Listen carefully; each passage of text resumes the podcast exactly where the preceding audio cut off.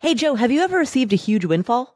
I have not, but if somebody wants to, they can mail me at uh, Joe in Texarkana, Texas. All right. Well, imagine you got a sudden $350,000. Oh, I can imagine that. what would you do? I would invest it. Hmm. Well, that is not one of the two options on the table because we're about to tackle a question from a guy by the name of Bob who, well, I won't spoil his question.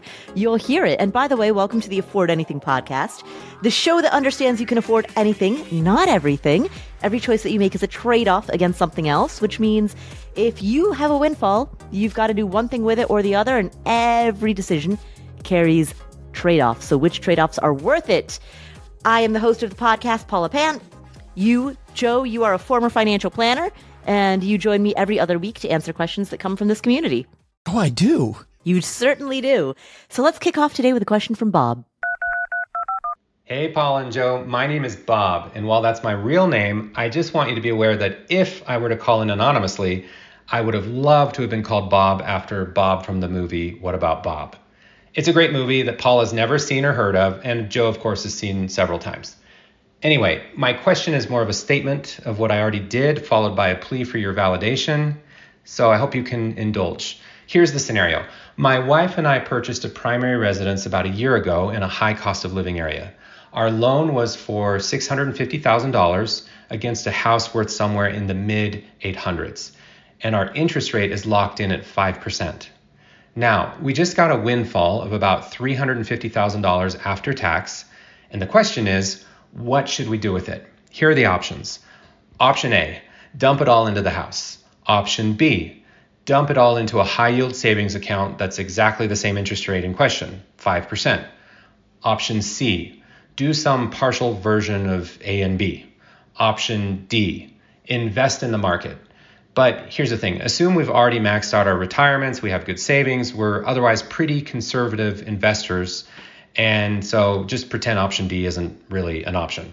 So while I'm sure your answer is going to be filled with statements like start with the end in mind and we don't have Bob's entire financial story. And what about Bob's emotions and feelings based on the tone of his voice? Yada, yada. Yes, feel free. Please feel free to do that part of your answer too. But again, if you'll indulge me, I'm really wondering about the math here. Have you confronted this before? Two options for deploying capital that are both the same interest rate, but only sort of because they're calculated differently. Is there a sweet spot here? Which 5% is more valuable than the other in a pure math sense? How would you go about calculating this?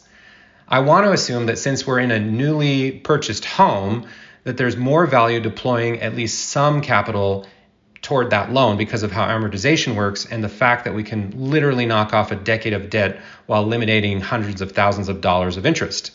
But how do you math that against the point of just making straight up 5% returns in a high yield savings account for years and years to come? I can't figure out how to make these apples and oranges be comparable as the same fruit. What are your thoughts?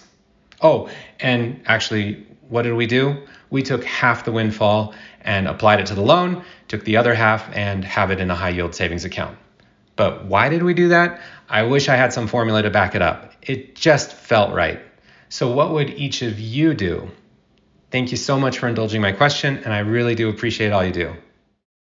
Bob, first of all, you have a future in radio. If you ever want to go into radio or podcasting, you have such a good personality for it. How many times have you seen What About Bob? Zero. I've never even heard of it. Is that is that really a movie? He called it. I can't believe he called it. yeah. Just, I've yes. heard of Bob the Builder. Is it a Richard mo- Dreyfuss, Bill Murray, big names, funny movie. Nothing to do with Bob the Builder then. Got no, it. has to do with yeah, a guy named Bob who has a has a psychiatrist, psychologist, something. Oh, okay. Well, great, cool, great, fantastic. Well, Bob, uh, mathematically, and uh, Joe, I'm curious if you agree. Mathematically, dumping it into the house to pay off the mortgage is mathematically the better option. And that is for two reasons. One is the amortization, like you talked about. So the, the value of that 5%, and here's how you would calculate it in a pure math sense. Google amortization calculator and see what the impact of making that giant lump sum payment towards your mortgage is in terms of the total amount of interest that you save. Then Google like simple interest calculator and you'll see that that 5% is actually more than 5% in an amortization sense. So that's that's how you would calculate it. That's one of two reasons. The second reason is because any interest income that you earn is subject to tax, whereas, uh, you know, the the amount of money that you save on not paying interest on your primary residence is straight up savings. So yeah, the five percent doesn't equal five percent. Exactly. The tax on the inve- on the money sitting in the high yield savings account, I think, is the big thing. Yeah, yeah, exactly. That's that's taxable income, and so the five percent that you would be earning that's pre-tax five. There's two things, Paula. Number one is we don't know about Bob's feelings. I, am contractually obligated to say that. we don't know his whole financial picture, but you know what's important, Paula, well, is how is much that? money he's already got sitting in high yield savings. Because here's the deal: if he's already got money sitting in high yield savings, his emergency fund, cash reserve, whichever name you want to use, mm-hmm. no reason to have more money sitting at five percent. There is mm-hmm. none. So then that extra money sitting in the high yield savings account is then has one mission because Bob said he doesn't want to invest it. So it then has one mission, which is to pay off the mortgage quicker, which means that Bob needs to invest it in a way so as to outgrow what's called the risk premium, meaning that he's going to invest it aggressively enough at the point that it actually makes sense to have it invested versus just paying down the mortgage. So it would need to be 100% in stocks because over long periods of time, we've gotten 10, 10.2. But if we even calculate 7, 8%, 9%, you know, that he might get over the next 10, 15, 20 years, that will substantially beat what he's paying out in interest on the mortgage. So if he's going to leave it not on the mortgage, then I would invest it or, or I do what we mentioned earlier, which is just put it all on the mortgage. Mm, yeah, absolutely. Bob, if you have more money sitting around, then number one, that means you're very lucky. And number two, there is that case for putting more towards the mortgage. The, you know, the other thing, the option and I get, Bob, you, you don't want to invest it in the stock market. But the other option, in addition to a high yield savings account, are treasury bills. As of October 24th, the daily T bill rate is 5.3%, 5.4%. Let me look at this. Yeah, it's 5.4% for a one month T bill, and it's 5.1% for a one year T bill. So that's that's a solid option as well. I don't know why would you do that? So with with a high yield savings account, you don't know that the bank is going to keep that interest rate for a solid year. With a T bill, if you get the one mm. year, you know you've you have got it, in, locked in. Right. Okay. Yeah. But if he if he needs it for emergency fund purposes, I kind of don't like locking it up for a year. And if he yeah that you could but you could ladder it with a couple of different yes, T bills, right? Like a so second tier. Get yeah, yeah. Get get a couple four weeks. You know, get uh, build a ladder so that you you have that combination of interest and liquidity. So get some four week, eight week, thirteen week, seventeen week, twenty six week, and then go. So the way you do year. that, Bob, is that you you leave part of it in that high yield savings account, and the other you create the ladder that Paula is talking about. So if you have an emergency, you've got someone you can get at right away, and then you got the rest of it assuming that, you know, you can use the T-bills to make payments later, whatever the trouble is that might come up. Joe, what would you do with uh 350,000? Well, based on all the factors that uh, Bob gave us, which were not nearly enough, and we haven't thought about Bob's feelings, I would, I would. What about his goals? Don't we need to timeline them? I know, right? Based on everything he gave me, I would have put it all on the mortgage. I would have put it all, assuming mm. that he had the emergency fund in place. Just put it on the mortgage. If he's conservative, he doesn't want to invest it. You know, you and I talked about this before. The happiest retirees pay off their debt. Mm-hmm. So it's not a math equation for Bob at this point. He's conservative, get the debt paid off, which is why with that other half, now that he hasn't done that, I would either make one fat lump sum payment right now or I would invest it in stocks, one or the other, because mm. it becomes arbitrage in stocks to pay that down quicker, right? Right. That, that, that becomes a vehicle. Let's say he buys a fund. I wouldn't put it with all his other funds. I mean, I might put it in the same if he's at Schwab or wherever he is. I might put it there, but I might buy a specific fund that I think of as my pay down the house fund. And when that fund gets to be the same amount as what he owes on the mortgage, which historically would have always been faster if you give it 15 years. I'd sell that out and then pay down the mortgage. But if he's conservative, you know what, Bob, just put it on the put it on the mortgage right now. Just yeah. just make one more lump sum. Yeah. Well, and the other thing is if he can get the mortgage wiped out entirely, then that generates additional cash flow in the form of money that he's no longer paying, that monthly mortgage payment. And that additional cash flow can then become investment investments. Money. Yeah, the problem with that approach, of course, is that might be, you know, let's say he took out a 30 year loan. So that might be 15 years down the road with mm-hmm. all these extra payments he's making. And, and we look at the, the doubling of money, he's losing right. a couple doubles by doing that. Well, maybe one and a half doubles by doing that. So he is losing some time, but, but yeah, that's a nice conservative option. Yeah. Well, and it's, it's clear from Bob's question, he's, he's looking for conservative options. So, yes. yeah. Excellent. All right, Bob. I think, I hope we've mathed it out for you. Mathematically, paying off the mortgage is the better bet. I just wish we knew more about Bob's situation. entirety. Great call, Bob.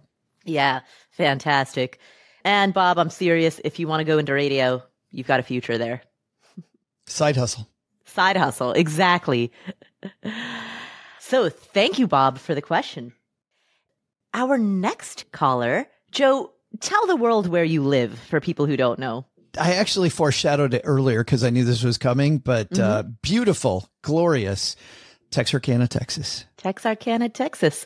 Well, our next caller is moving to Texarkana. What? From- yeah, it's true. It's true. Let's hear from Julia. Hi, Paula and Joe. My name is Julia. I'm calling from Florida.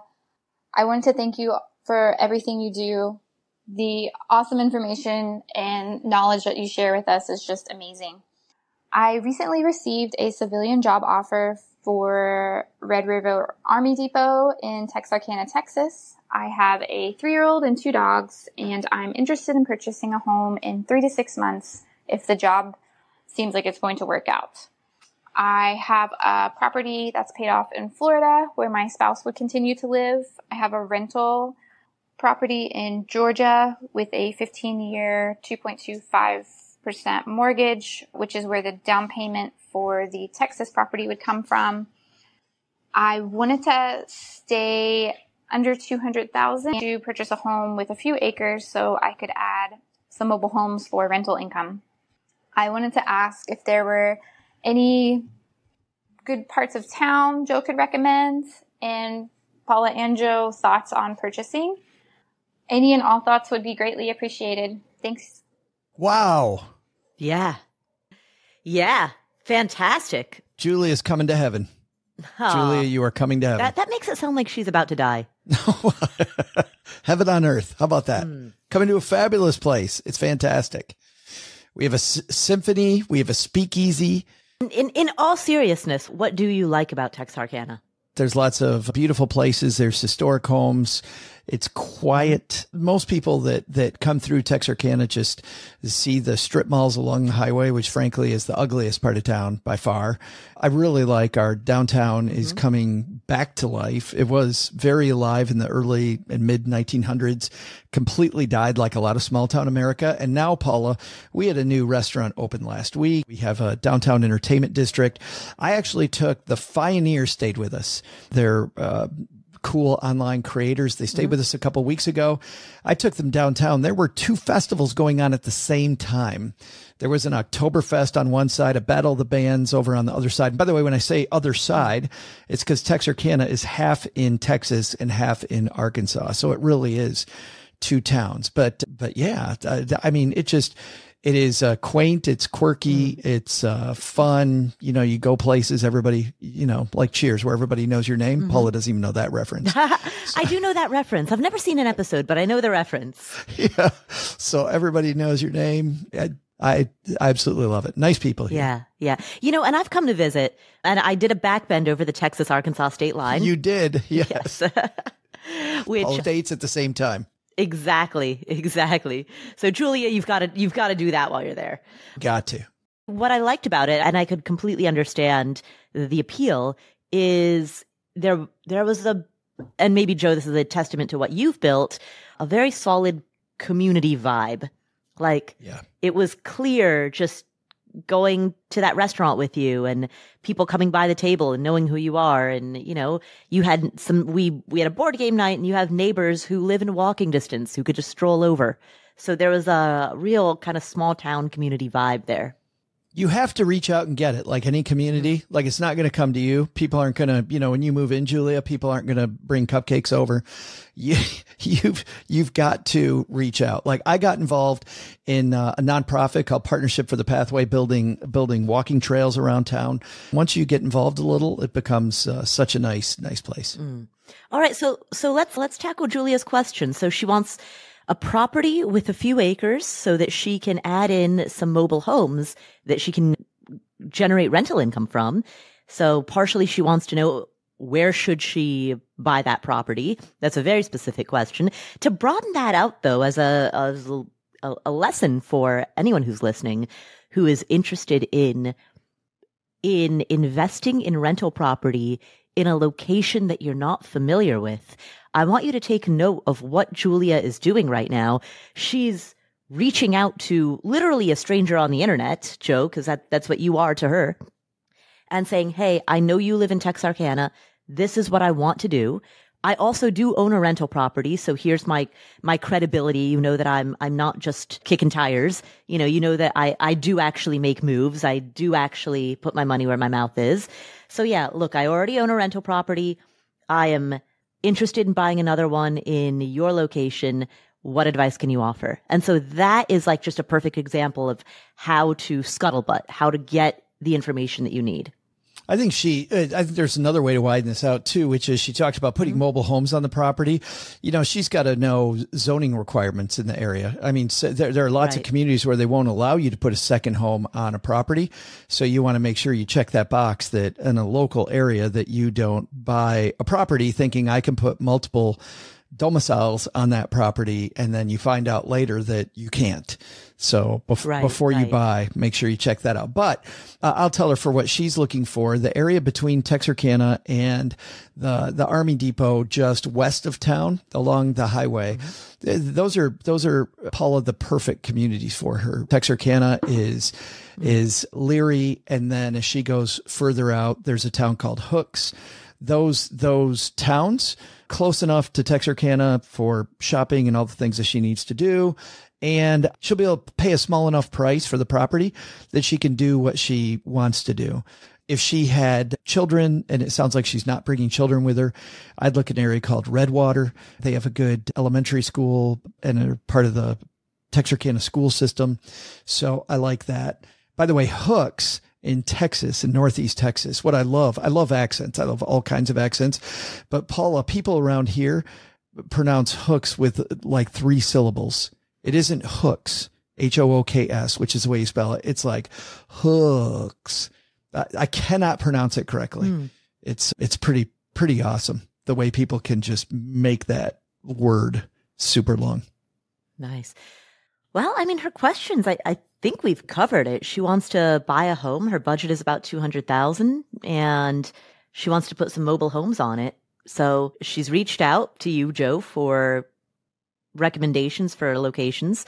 She absolutely needs to know whether or not there is proper zoning for what she wants to do. And this, you know, I, I hear this come up a lot in Austin, Texas, for example, a lot of people go the ADU route. So ADU is an accessory dwelling unit and there are parts of Austin where you can put an ADU on your property And uh, so long as it meets certain specifications in terms of, of size and, you know, uh, so long as you, you kind of meet the local specifications, uh, you can put an ADU on your property, rent it out, and generate some income that can help you with the payments on a portion of those those expensive yeah. Austin prices.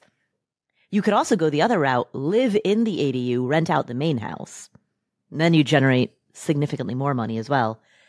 I see that in Vegas a lot too, on bigger parcels of property where people build what in Vegas is referred to as a casita, which is basically the same thing.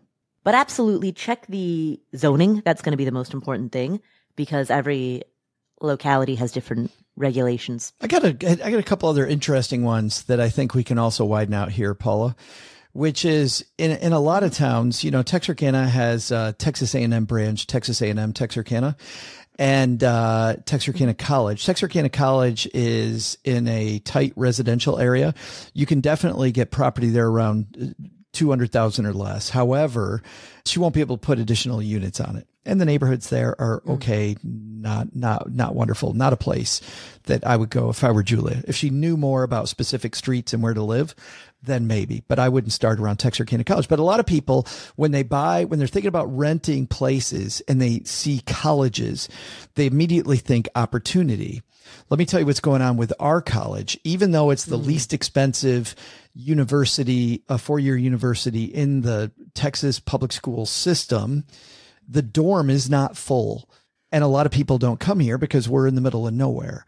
And when you're competing specifically mm-hmm. with the university, in a lot of college towns, you know, you, you, think like Chapel Hill, North Carolina. I mean, you put a house there, even though you're going to pay a ton for it, it, it, if you're in the in the university's backyard, you're probably going to always have renters you're going to struggle to get renters in mm-hmm. Texarkana. So I would always check what's going on with enrollment. Even though Texarkana has these college experiences, I would not buy around the university in our case, mm. especially right now when the university's really trying hard and lowering dorm prices just to get the dorms full. Mm. So don't don't compete against the university. Right, right. And that's a great point because you know at some universities there's overflow. They don't have oh, enough. Oh, absolutely. Yeah, exactly, exactly. Michigan, Michigan State, where I went, buy a house in East Lansing, Michigan, you're good. Mm, right. You're going to pay a bunch for it, but you will always have a flow of renters and and and should be able to do pretty well there.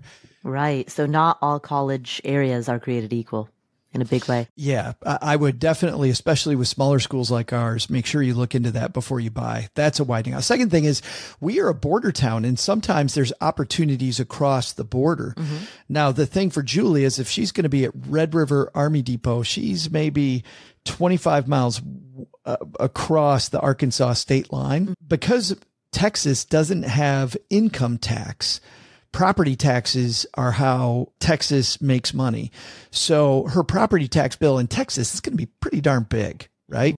But she's not going to pay income tax working at the Army Depot. So for some people, they like buying on maybe the Arkansas side. However, for her to really get the property she wants, Arkansas properties are so hit and miss and she's so new here. I would not I wouldn't advise her to do that. Plus, if she's going to try to try to make that commute every day, it just it, it, it ends up being a 30 mile commute to work back and forth, which would which would stink. Right. I, I know people, Paula, that live on the Arkansas side, so they get lower property taxes, and they work on the Texas side. Mm they end up with lower property taxes. Now they are going to pay income tax because they are, you know, taking that money back home to Arkansas. But, but that's a factor right. looking at the border. So if you're buying right on the border, make sure you look at both sides. Yeah, you see that in Tahoe as well. Right. Where California. It's right at that California Nevada border. And so uh, I, I know people who are very careful about making sure that they live yeah. on the Nevada Boy, side you can of the see border. it too where there's you, no state income tax. Yeah. Yeah. And Texarkana gets compared to Tahoe a lot.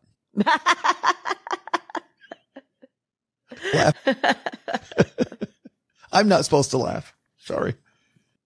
the mayor hears this. Julia, thank you. Thank you for your question and enjoy the move. Good luck with the move. And Julia, when you get here, make sure to look us up and Cheryl and I will take you to one of our fine restaurants will get you acquainted. We'll come back to this episode after this word from our sponsors. This episode is sponsored by State Farm. Are you a small business owner looking for insurance that fits your needs and budget? Look no further than State Farm. State Farm agents are not just insurance providers, they're also small business owners who live and work right here in your community. They understand the unique challenges of running and protecting a small business. When it comes to small business insurance, State Farm knows what it takes. Create a plan that fits your needs and your budget. State Farm agents are ready to help you choose personalized policies that truly understand your business. Insure your small business with a fellow small business owner. Talk to a State Farm agent today and get started on personalized small business insurance that fits your needs. Like a good neighbor, State Farm is there. Talk to your local agent today.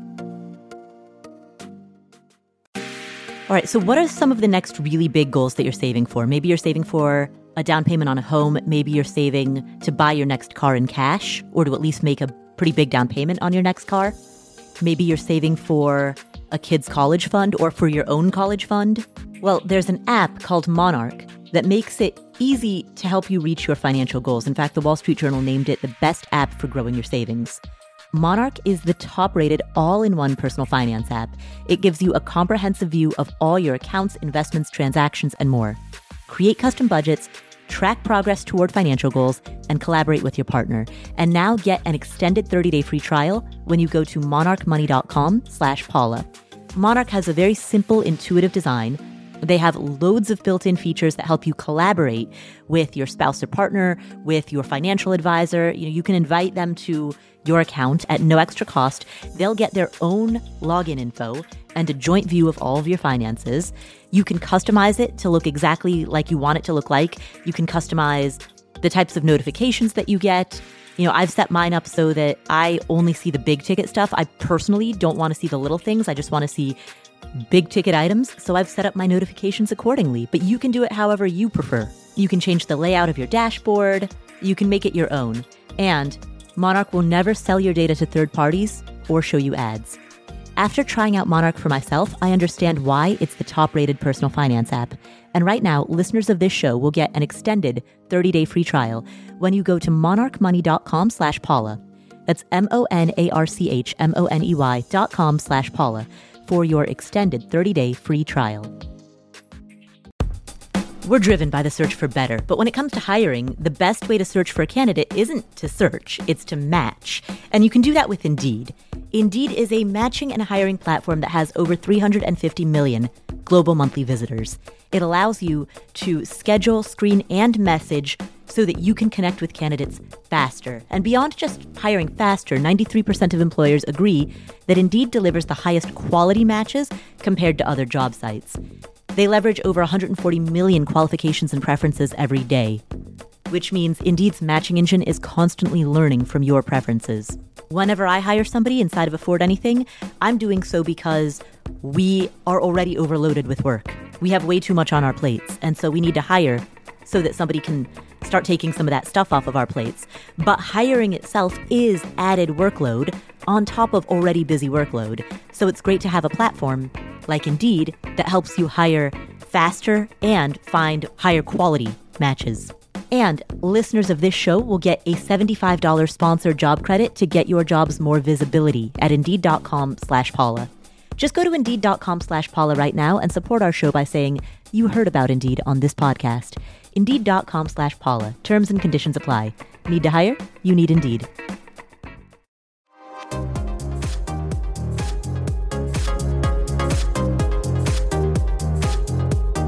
Our next caller wants to retire early, put two kids through college, and buy a vacation home in the next five years. Let's hear from Joey Jr. Hi, Paula and Joe. I'm a long-time listener, first time caller from Maryland. Why don't you just call me Joey Jr.? I'm a 48 year old special category federal employee who can retire with a FERS pension at age 50. My current salary is 180,000 with a gross take home pay of $100,000 after all deductions. I anticipate my pension will gross about $50,000 a year after withholdings. This gross pension will drop about $10,000 a year once I'm eligible for Social Security at age 62. My wife changed jobs this summer and her salary income has dropped from 105,000 a year to 80,000 a year. However, she will spend more time on her 10-month-old coaching business, which has yet to earn a profit in part due to high startup costs. We have two children and expect to pay out-of-pocket college tuition costs of approximately $375,000 over the next 5 years. I know there are cheaper options out there. Our current invested assets include $1.35 million in traditional IRAs and 401ks, $170,000 in Roth IRAs, and about 530 in a taxable brokerage. We also have $167,000 in cash, earning more than 4% interest, and current principal residence is currently worth about $800,000. Our debts include $440,000 on our principal mortgage of 2.875% and a $48,000 car loan at 4.49%. I'd like to retire at 50, take six months off, then get back into part time or volunteer work without worrying about my income. My wife plans to continue working for another five to 10 years. We are also interested in buying a vacation home or cabin on the coast of Maine. I have several questions. First, should we pay off the entire $48,000 car loan or should we continue to preserve the large cash balance? Because the difference in interest rates on the car loan and our savings account is minimal, keeping a large cash cushion has its advantages due to our looming college expenses. Second, because of my pension, should we be investing more aggressively than the current mix of 85% stocks and 15% bonds in our retirement accounts? Finally, given the large looming college expenses and my wife's drop in fixed income, should I delay retiring? Should we delay purchasing the vacation home? I'm admittedly having trouble estimating our future living expenses due to the large number of significant life changes on the horizon. Thanks for your help, Paul and Joe. I look forward to hearing your answer. Joey Jr., thanks for the call. And from one Joe to another, congratulations on all the all of all the great things that you've got coming up. You've got so much fun coming up in the future and and it looks like you've worked hard to get where you are. So congratulations. Mm-hmm. Let's take this Paula a piece at a time because I think this is a big old onion we need to work through. Mm-hmm. And so rather than just answer the question, I think we have to talk about how we think about this. All right. So, so the first thing I think about is Joey seems pretty immovable when it comes to that 375,000 number for the kids college. And I think that if, if that is a non-contestable, this is what we're going to do. My 1st mm-hmm. question is going to be where does that money come from and how are we going to finance that? So that is mm-hmm. job one because I think that's going to answer all of the other questions are mm-hmm. are you going to use debt? Are the kids going to take on some of that debt? Or are you responsible for 375 how are you going to do that? The reason i want to do that first by the way i probably won't end up paula directly answering the question because there's too many ifs. And if bob if you're still listening it's because we don't know enough about joey's situation. That was just for bob. For- but, but, but, but what I really do want to know, frankly, is how does he feel about those things? I would ask some more probing questions about that. But then we want to come up with that strategy first because what I need to do, Paula, is I need to move assets, not, not physically move assets, but I need to earmark things right. for this is college money. This isn't college money. That right. will give me then the pot of money. Once I have the strategy down for college, it will mm-hmm. give me then the final pot of money that we're going to use for the vacation home and for retirement. Right. Now, I, I got to say, I notice he's got $530,000 in a taxable brokerage account.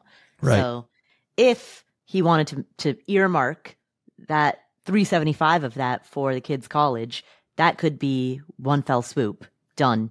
Did he tell us how much he's going to spend in retirement? he didn't say what his living expenses in retirement would be, but he did outline the, the money that he and his spouse have that's saved towards retirement is sure. very substantial. One one point three five million in traditional IRAs and four hundred one ks, hundred and seventy thousand in Roth IRAs, plus there's a pension.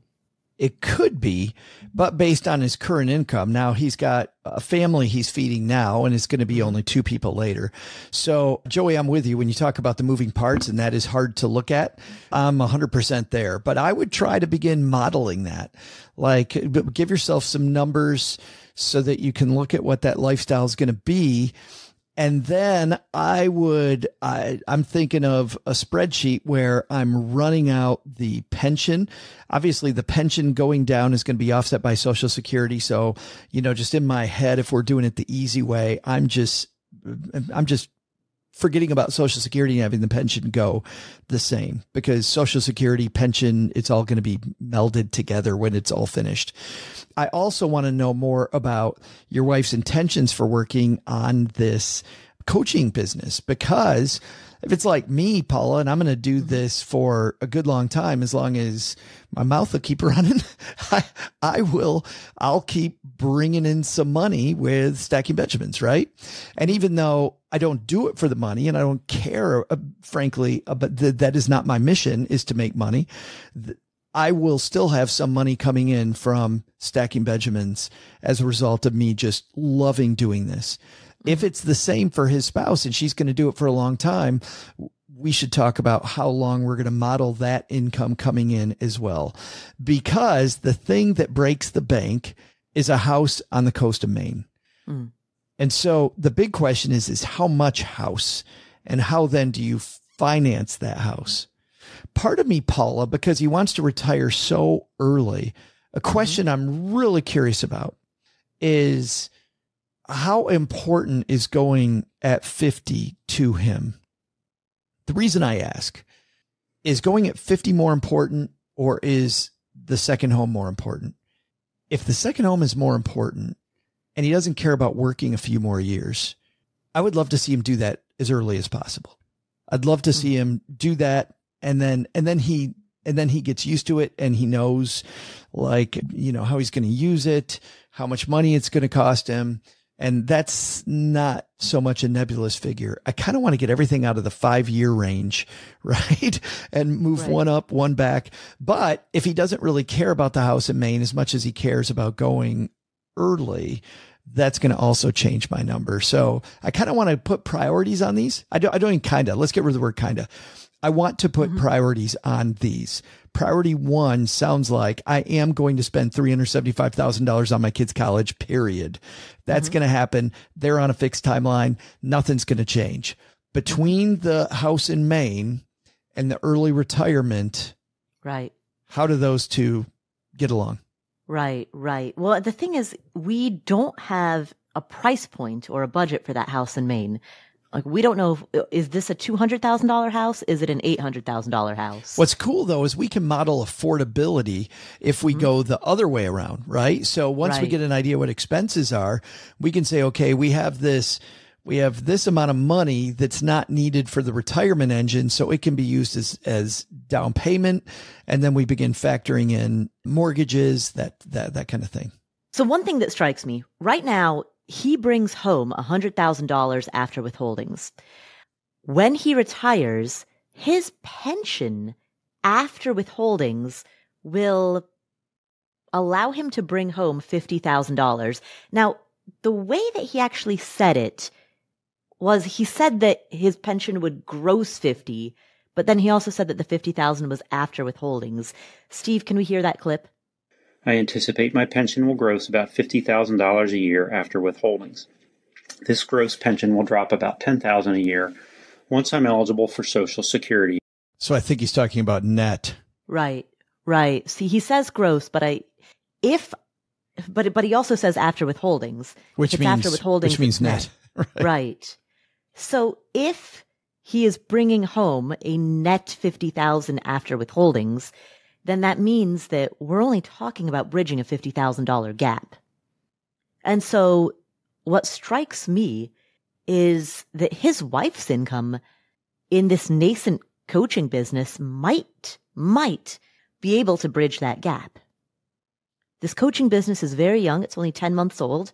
It has not yet become profitable, but that's normal for a, a new company they've already adjusted to her new salary, right? She's already switched jobs and the family finances are already adjusted to the drop in income from 105,000 down to 80,000 in the job switch. If she can bridge that $50,000 gap, then they might as a family unit be able to continue in retirement on the same budget that they have today. Yes, which is why the modeling of how long do we want to model that for becomes really important.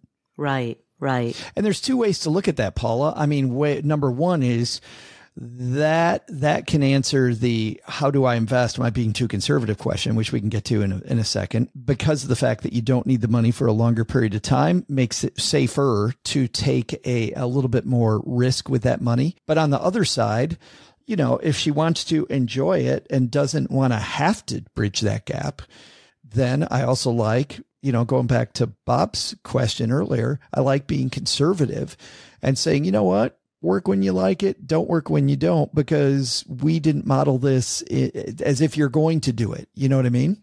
Mm-hmm. So I think you can play that either way. To his question about paying off the car, I am not a fan of doing that right now. Not until we come up with a college strategy. Yeah, exactly. Exactly. We need we need college to be funded first before that car loan gets paid down. And the car owns at a very reasonable interest rate. But Paula, if mm-hmm. if if the college thing wasn't on the table, let's talk to everybody else in the community. Mm-hmm. Pay off the car. Because right. because the interest rate he's getting is very comparable to what he's paying out. There's no reason to leave that money in cash. Pay pay the car and then take the money that you're saving by not having a car payment and add that money to a next car fund so you always pay cash for your cars. But in this case, set it aside because he's got these big college things yeah. coming up. That struck me as well. He's got $167,000 in cash. That is a, a hefty, hefty cash allocation. I was thinking maybe he started building that because he saw the future coming. You know, I mean, may, mm. maybe he's maybe he's been building this this chest the last couple of years, which would be a great idea with all this college looming. Right. Now, the thing also, Joey, that you may find is what what I found with college, which is some of the college, that three hundred seventy five thousand. I'd love to talk about that. Some of it ends up being a cost transfer. There was a cost to having my kids Nick and Autumn at home that it surprised me how much, especially my son ate.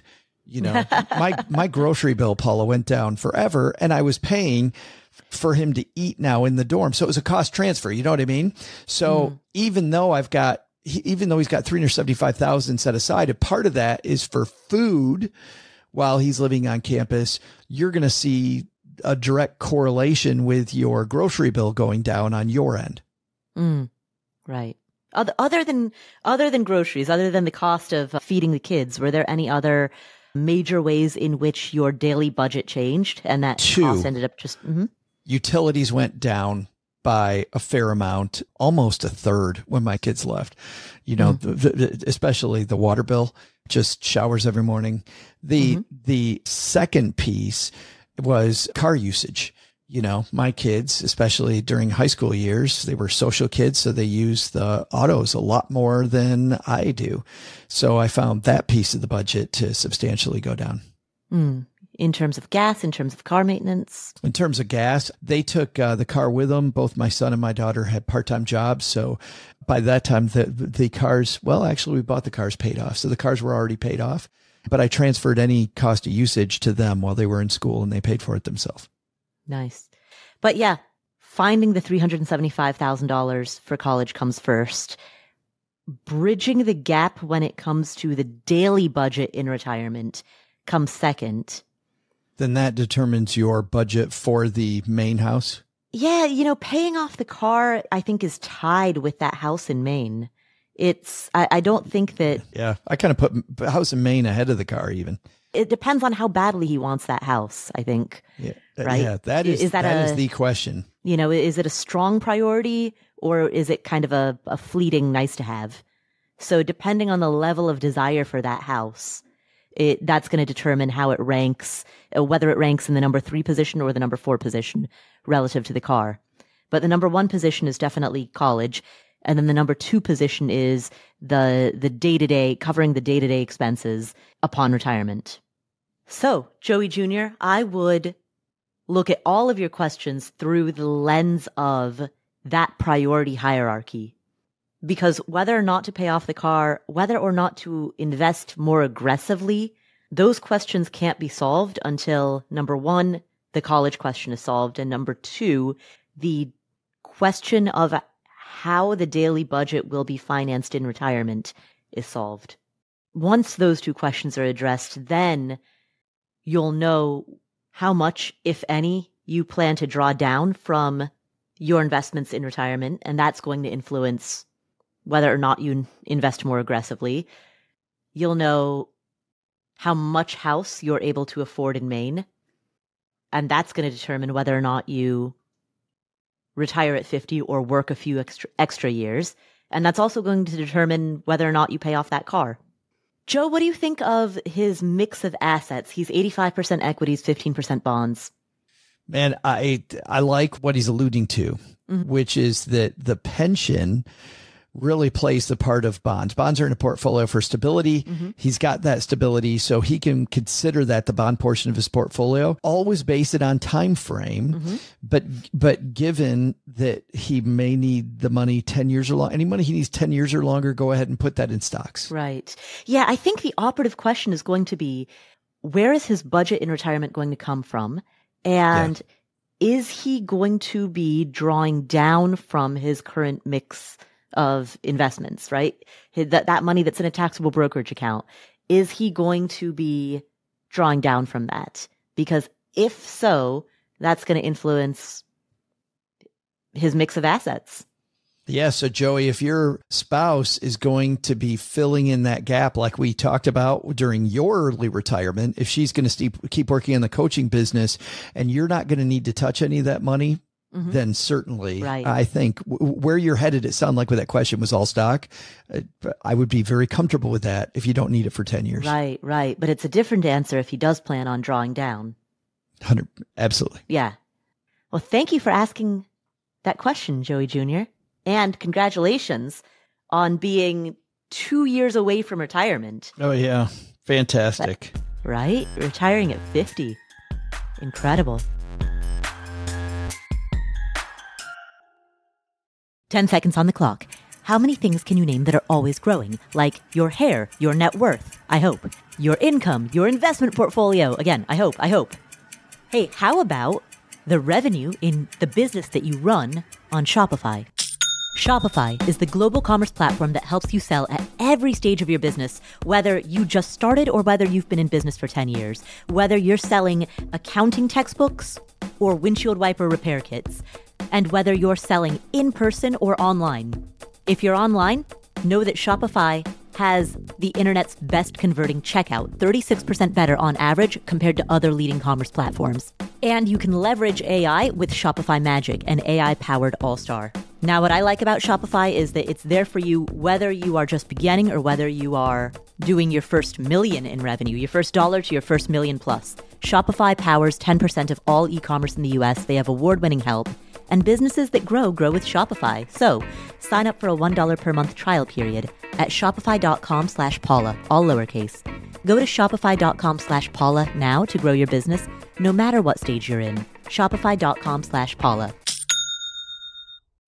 When you need mealtime inspiration, it's worth shopping Kroger, where you'll find over 30,000 mouthwatering choices that excite your inner foodie. And no matter what tasty choice you make, you'll enjoy our everyday low prices, plus extra ways to save, like digital coupons worth over $600 each week. You can also save up to $1 off per gallon at the pump with fuel points. More savings and more inspiring flavors make shopping Kroger worth it every time. Kroger, fresh for everyone. Fuel restrictions apply.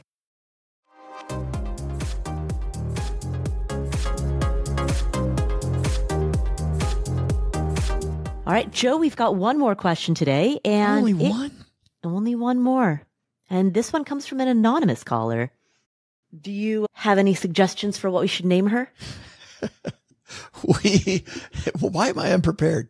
like I should be completely 100% prepared for this. What have I been watching lately, Paula? I, I have been watching Ahsoka on Disney Plus, which is a which is part of the Star Wars universe. Mm-hmm. So I've been watching some Star Wars stuff and I really like this character who is just awesome and resilient and really a fun part of watching the show whose name's Sabine Wren on the show. So Ahsoka is a great show, by the way. Two very strong female leads. If you like Star Wars stuff, I highly recommend this one. I know, Paula, some of it's been sketchy for us Star Wars fans. Paula has no idea what that we're talking about. No. But for Star Wars fans, it's been some are great, some not so much. Really, really enjoying Ahsoka. Boba Fett, eh, that was okay. But Ahsoka, very, very good. Get to the name, Joe. Wait. Uh, Sabine. Sabine. Sabine. All right. Did, would you like me to talk more about Ahsoka? no. Can I tell you more about just a little bit? I have no idea what you're talking about. Let's go to the question. Our final question today comes from Sabine. Hi, Paula and Joe. This is Anonymous. I am calling to ask for advice for my mom. She is 62 and is a widow. She had just sold our family home that we lived in for over 20 years and moved to Florida when Hurricane Ian completely destroyed the place she was staying. Since then, she has struggled to figure out where to live and how much she can afford for a new home. I think she's decided she wants to live near the beach, preferably within walking distance if possible, and had narrowed in on an island off South Carolina. However, Unsurprisingly, a home walkable to the beach is very expensive. She's really struggling to figure out how much house she can afford to buy, and she is particularly worried about running out of money. Previously, she had about 2 million in her account and she sold her home during the height of the pandemic for another 1 million. This home is already paid off, so her accounts total about 3 million now. Her yearly expenses are about 80,000. She's currently receiving her social security of about 500 per month.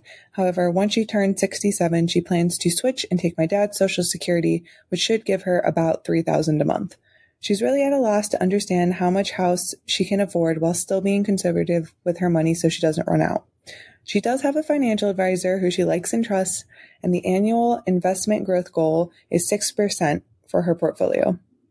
First, she is deciding whether to buy a home in cash or get a mortgage. Her financial advisor recommended a mortgage because it would allow for a larger nest egg to draw from for her monthly expenses, and she would still have the opportunity to refinance if rates ever went lower. However, I think she is leaning towards paying in cash just for the peace of mind, and frankly, with interest rates as high as they are now, around 7%, I think that may be the better financial decision anyway, but I wanted to get your thoughts. Second, she is trying to figure out how much house she can afford and what her budget is when looking at the cost of different homes. I'm having a hard time helping her figure out what this purchase price number should be. As I mentioned, her yearly expenses are about 80,000 and she would also need to factor in the HOA fees, property taxes, and insurance, which I think may be another 20 to 30,000 per year. She also will be receiving about 36,000 per year for social security in about 5 years from now though. I think she would be okay to look for another home around 1 million, but I wanted to understand how you both would think through this. Thank you so much for everything you do, and I appreciate all your advice. Sabine, thank you for the question. So the first thing that comes to mind, because she wants a home that is walkable to the beach, the first thing that comes to mind is, would she be open to living in a condo? Because if she is open to that, well, there are a few advantages. Number one is she could find something w- walkable to the beach, perhaps even right on the beach, depending on location, for under a million. In addition, she's 62, she's a widow. Uh, many condos have very active communities. Um, there are social events. There's, there's an opportunity to socialize with other people in the building and have a kind of a, a, community feel. So it would be a little bit less isolating. So I think there are both financial and uh, social advantages to the condo option if she would be open to it. It could be better value for the money and also a more fun experience.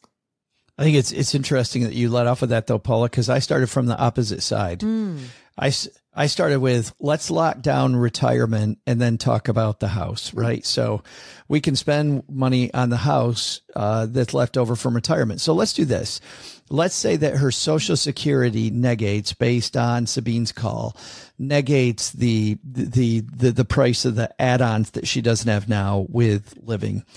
Tall assumption, sloppy assumption, but for now, let's just do it. Mm-hmm. If we say she's, she has $3 million We we take her lifestyle, uh, eighty thousand dollars that she needs to live on. We use the we use the four percent rule. It's a sloppy rule, mm-hmm. as we know, but we also know pretty conservative rule. Like you could actually use a lower number than than four, and you would you would be okay.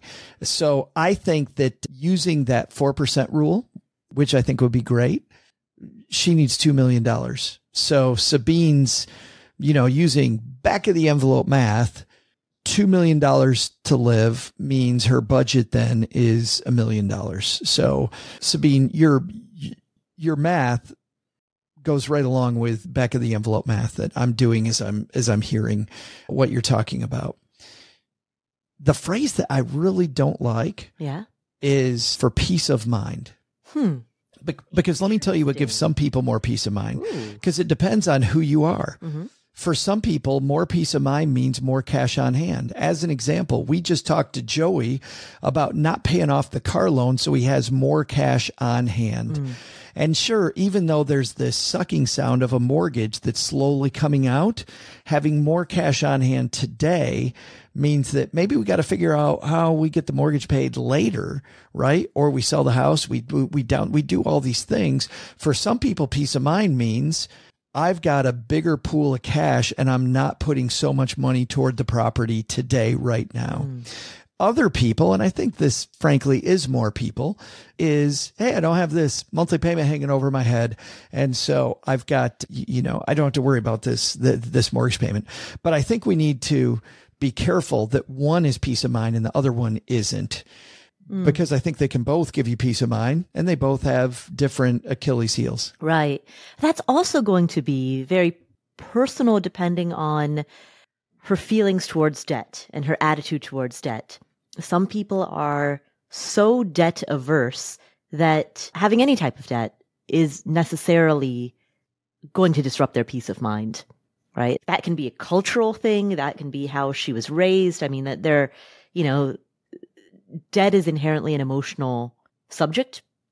And it makes sense to me that, you know, what you're saying, Joe, makes sense to me in, in an absolute sense. But I also recognize that there are some people for whom having any type of debt is simply something that's going to keep them up at night, right? You, you, you hear people who have student loans and they have this mindset that they can't do anything until those student loans are paid off. And then you ask them, well, well what's the monthly payment? Oh, it's, it's 300 a month, right? If you were to reframe that into anything else, right? If you were to reframe that into they, they get a house with an HOA and there's a $300 monthly payment, right? They would not see that as eh, such an albatross.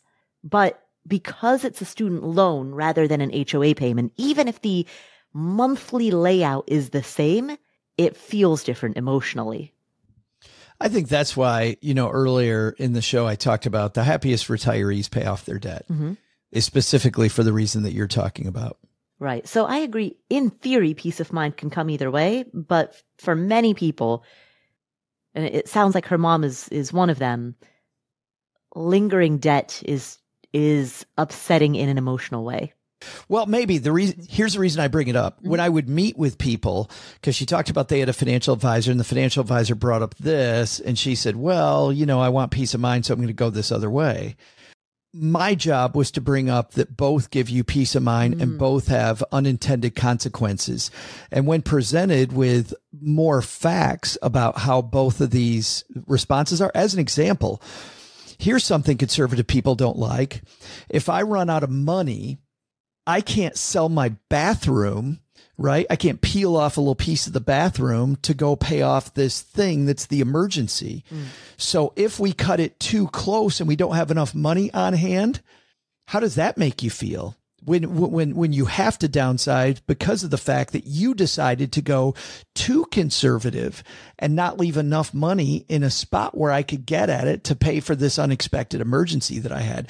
A conservative person hates that too, right? Mm-hmm. So I think we got to look at, we often look at things through this rosy lens of nothing's going to happen to me. Like the, the thing people don't want is disability insurance because mm-hmm. disability happens to other people and doesn't happen to me. I'm a safe skier. Right. I drive really well, yeah. right? Yeah. It isn't about you. It's about all these factors that happen. And when you see the law of large numbers, like I used to, you, you realize that bad things happen to good people. Right. Yeah. That it's the same logic. Nobody wants to get a prenup, right? Because they're like, oh, oh, exactly. right. oh, well, my I didn't even know this. relationship is safe. Yeah. And then, you know, somebody walks out on you and then you realize there's nothing you can do about that.